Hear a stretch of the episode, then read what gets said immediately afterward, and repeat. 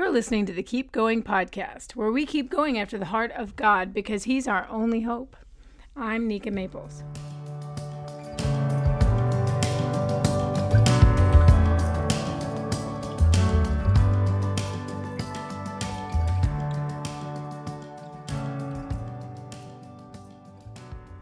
Welcome to Season 2, Episode 12 of the Keep Going podcast.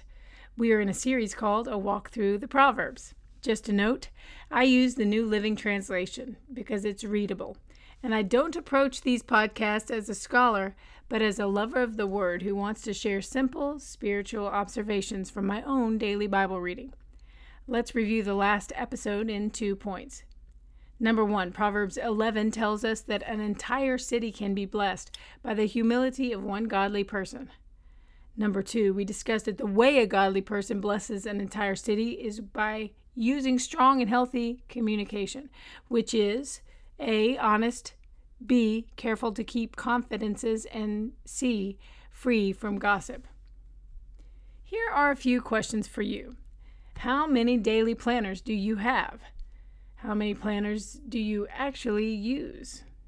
And how many planners have you purchased in the past thinking that you would actually use them and then didn't? Oh, I love that surge of adrenaline I feel when I go on the annual hunt for and buy a really good planner. Right now, I use an Emily Ley simplified planner given to me as a treasured present. I love the navy cover with the tiny gold embossed pineapples, the symbol of hospitality. The person who gave it to me said I have hospitality of heart and I invite people in. How could I not love using a planner that reminds me of such a sweet comment every day? I have purchased all kinds of planners in the past. This addiction started in high school. Every year, I would buy the 5x7 spiral student planner from the Abilene Christian University campus. I thought I was hot stuff being a high school student with a collegiate planner. There was no internet then, so I actually had to drive 150 miles to Abilene to spend that 7.99 or whatever to buy it. I would list my homework in every section on every page. And then I graduated high school as a high ranking girl. When I finally was a college student at ACU, I don't remember ever buying one of those planners again. I don't remember listing any homework or even being aware of any homework for that matter. I took a lot of Tuesday, Thursday classes because I thought that would mean I had three days off every week. My friends will tell you I wore stringy cut off shorts and carried no books. I stopped planning on paper, I stopped planning in my head. I took a lot of naps under the shade trees on the front lawn of Nelson Dorm. Later, I matured and returned to my planner addiction, but mostly just because I love paper and ink, not because I love planning or intend to do any. Which is why most of my planners are beautiful on the outside, unfinished on the inside. I used to buy Erin Condren planners for a couple of years. I'm drawn to them the bright colors, the personalized cover. I even upgraded in my Erin Condren planner ordering savvy to the point that I was not only creating personalized covers within her designs, but uploading completely original covers that I had designed.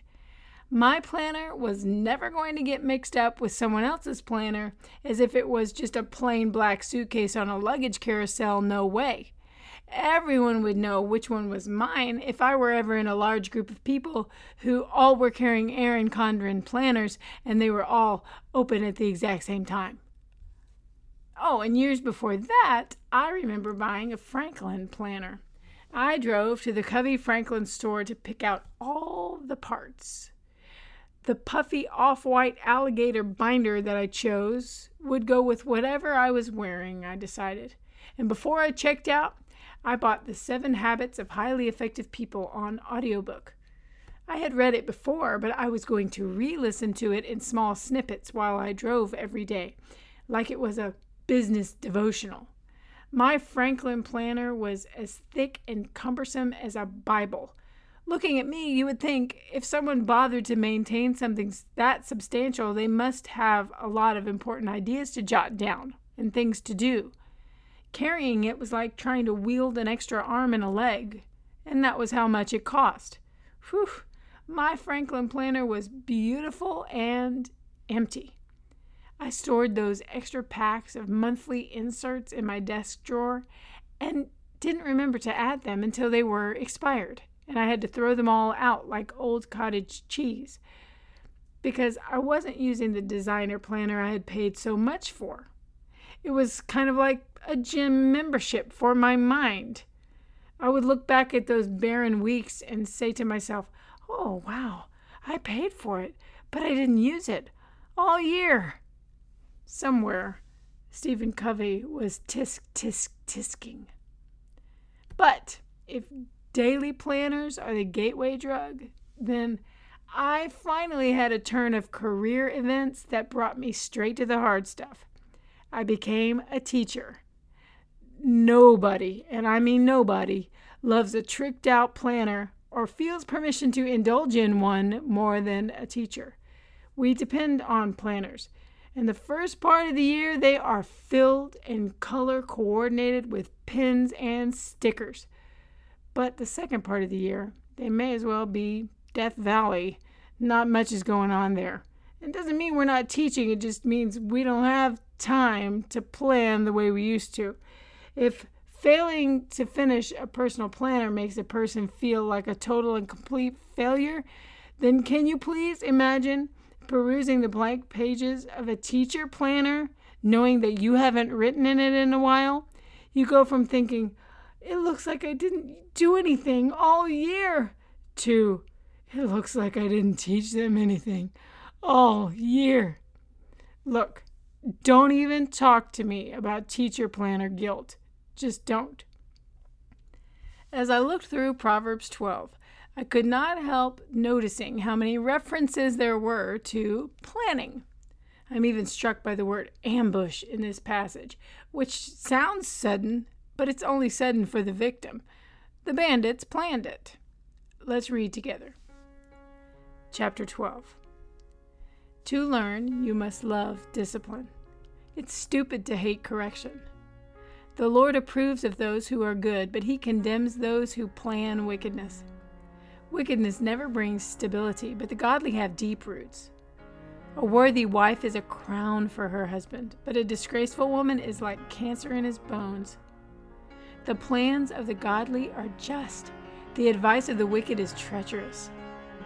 The words of the wicked are like a murderous ambush, but the words of the godly save lives. The wicked die and disappear, but the family of the godly stands firm.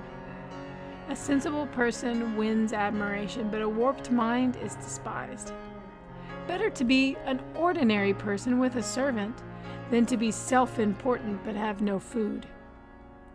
The godly care for their animals, but the wicked are always cruel.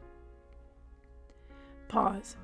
Did you notice the references to planning and even to things that take time, such as learning or bearing fruit?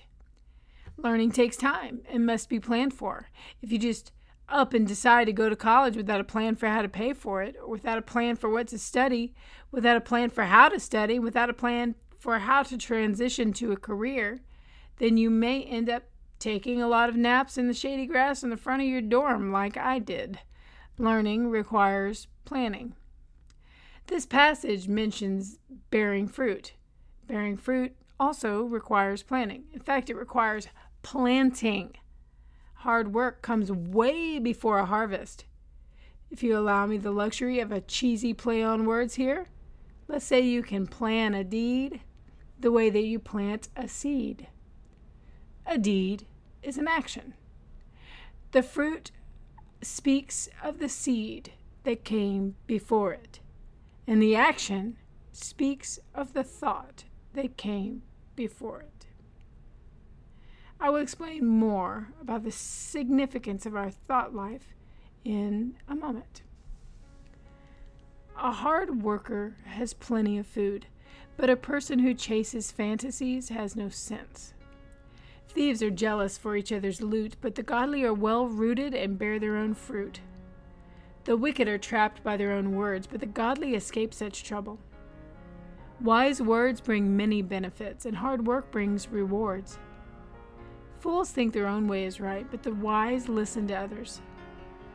A fool is quick tempered, but a wise person stays calm when insulted. An honest witness tells the truth, a false witness tells lies. Some people make cutting remarks, but the words of the wise bring healing. Truthful words stand the test of time, but lies are soon exposed. Deceit fills the hearts that are plotting evil, joy fills hearts that are planning peace. No harm comes to the godly, but the wicked have their fill of trouble. The Lord detests lying lips, but he delights in those who tell the truth. The wise don't make a show of their knowledge, but fools broadcast their foolishness. Work hard and become a leader. Be lazy and become a slave. Worry weighs a person down. An encouraging word cheers a person up.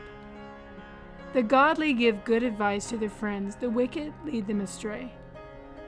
Lazy people don't even cook the game they catch, but the diligent make use of everything they find.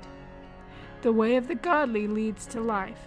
That path does not lead to death.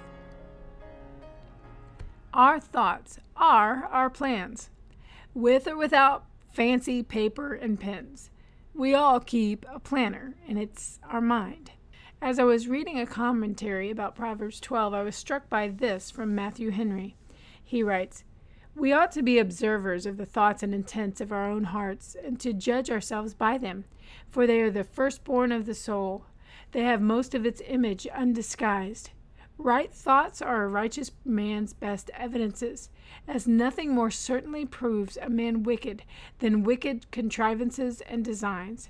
A good man may have in his mind bad suggestions, but he does not indulge them and harbor them until they are ripened into bad projects and resolutions. We ought to be observers of the thoughts and intents of our own hearts, Matthew Henry writes. In other words, we should take an audit of our mind.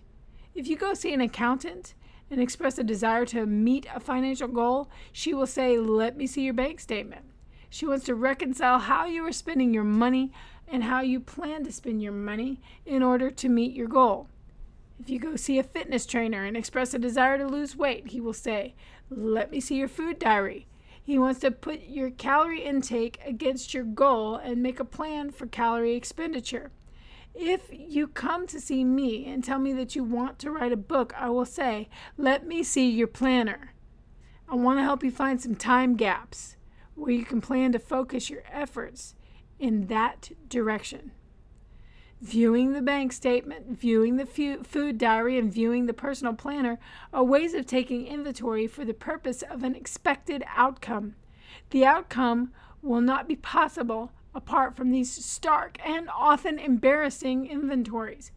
This is because you have to address what is already there to see what kind of seeds you need to be planting to achieve the harvest you are planning.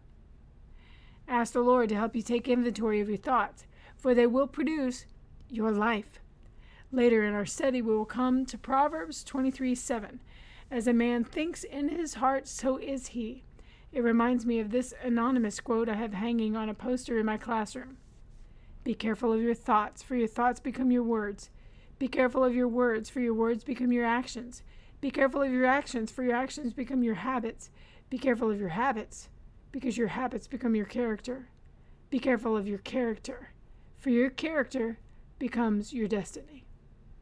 Let's plan well. And you teach me wisdom in the secret heart.